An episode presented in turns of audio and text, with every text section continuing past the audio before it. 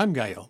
Welcome to another episode of your favorite podcast. Sucias are my favorite. If you like what you hear, rate this episode. If you've listened to more than two episodes, subscribe.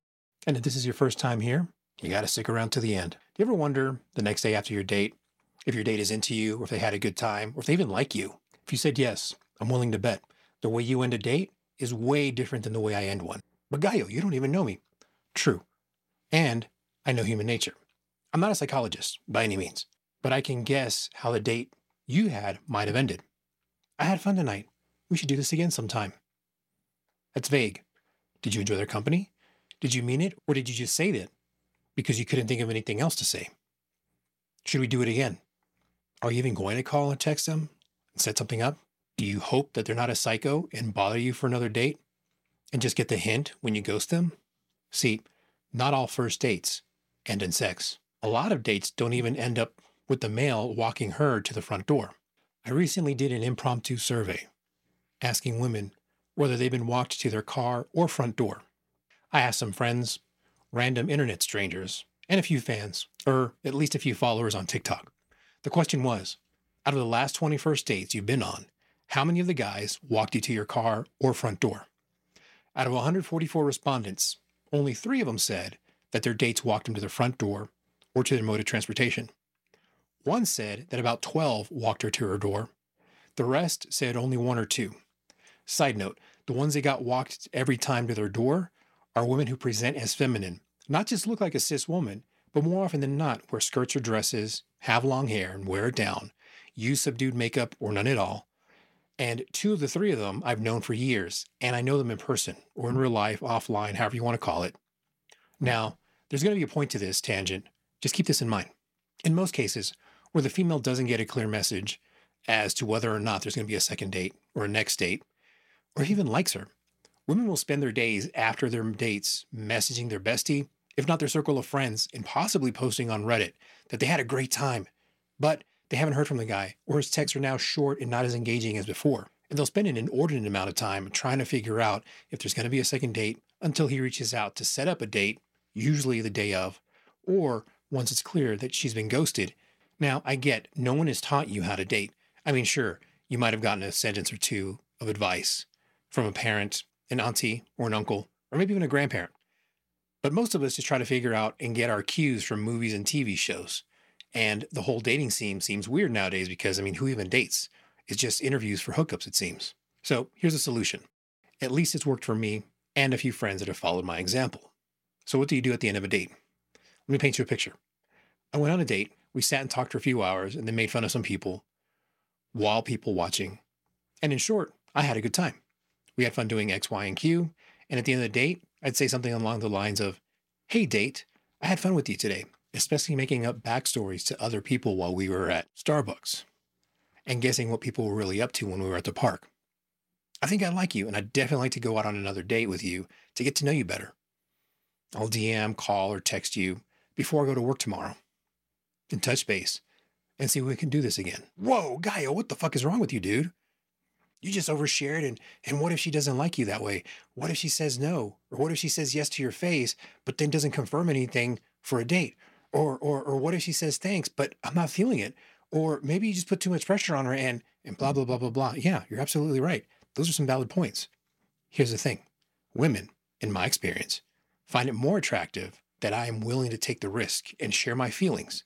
Now, I'm not saying to spill your guts on the first date and talk to her about your childhood traumas. Simply that in this instance, at the end of the date, you're willing to be vulnerable and share that you like her before you even know she likes you. And guess what? She just might admit after you tell her that she likes you too, and that it's brave, refreshing, cool that you told her first. But let me break it down. Let her know that you had a good time. And I specified what we did together that I liked. Other times it could be something that I liked that she said, something that she did. But the key is to let her know that you like them and why. Let them know that you want to do this again to get to know them better. This makes your intentions clear that you're willing to get to know them, that you want to go out on a date with them, and you're not just looking for sex. Now, if you are, that's fine too. But it's better to make that clear as well that, hey, look, I just want to hook up, be friends with benefits, and work my way up from there. Or whatever your methodology is to getting a date or getting a girlfriend, sometimes you rather have that emotional intimacy before you decide to have sexual intimacy. But either way, being clear about your intentions is far more attractive to women and more likely to get you the results you want than to lie to them. And when you follow up, you'll prove your worth that you can keep your word. Women like and desire and appreciate security and knowing that they can trust your word. Lastly, you're going to tell her when to expect to hear from you. Now, this is one of those things that during the date you'll want to clarify or get information on. Pepper in, hey, what's the best way to get in touch with you? Some women are the type to have 17,000 unread emails, 99 plus unlisted voicemails, 388 unread text messages, but her Snapchat always has less than 10 unread messages. This also lets you check to see if she's paying attention to you. See, when I get in touch with her around 6 p.m. and she says, I thought you were going to call me before you go to work, which she could be saying lightheartedly or jokingly just to call me out. However, I'll know she paid attention when I told her, hey, I work nights. See, dating is a two way street. You both have to earn each other's trust, but respect should always be freely given. But that's another lesson for another day. The key here is to let her know that you noticed she didn't pay attention, and if there's a second date, she'll pay more attention to you than her surroundings because you'll let her know that you're not going to let it slide. See, when I noticed that she didn't pay attention, I'll tell her something like, just for that, you're buying dinner next time, or paying for drinks, or buying the appetizers, or whatever. But Gallo, how do you know if that'll work? What if it doesn't? Well, you don't know. There are no guarantees in life, except that one day you will die. So you can take your last breath regretting not living a life worth living, or you can take risks in occasional momentary pain. Yeah, that was dark, but I'm old, jaded, and widowed. So if it doesn't work, guess what? There are literally millions of other people out there in the world for you to find one to make it work with. So you have no excuse. Because worst case scenario is better than wondering for two or three weeks if they are interested in you, why you haven't had a second date, or they tell you they're not into you by the time you message them the next day, and you can be on to the next one. What was the point of the women who always get walked to the cars?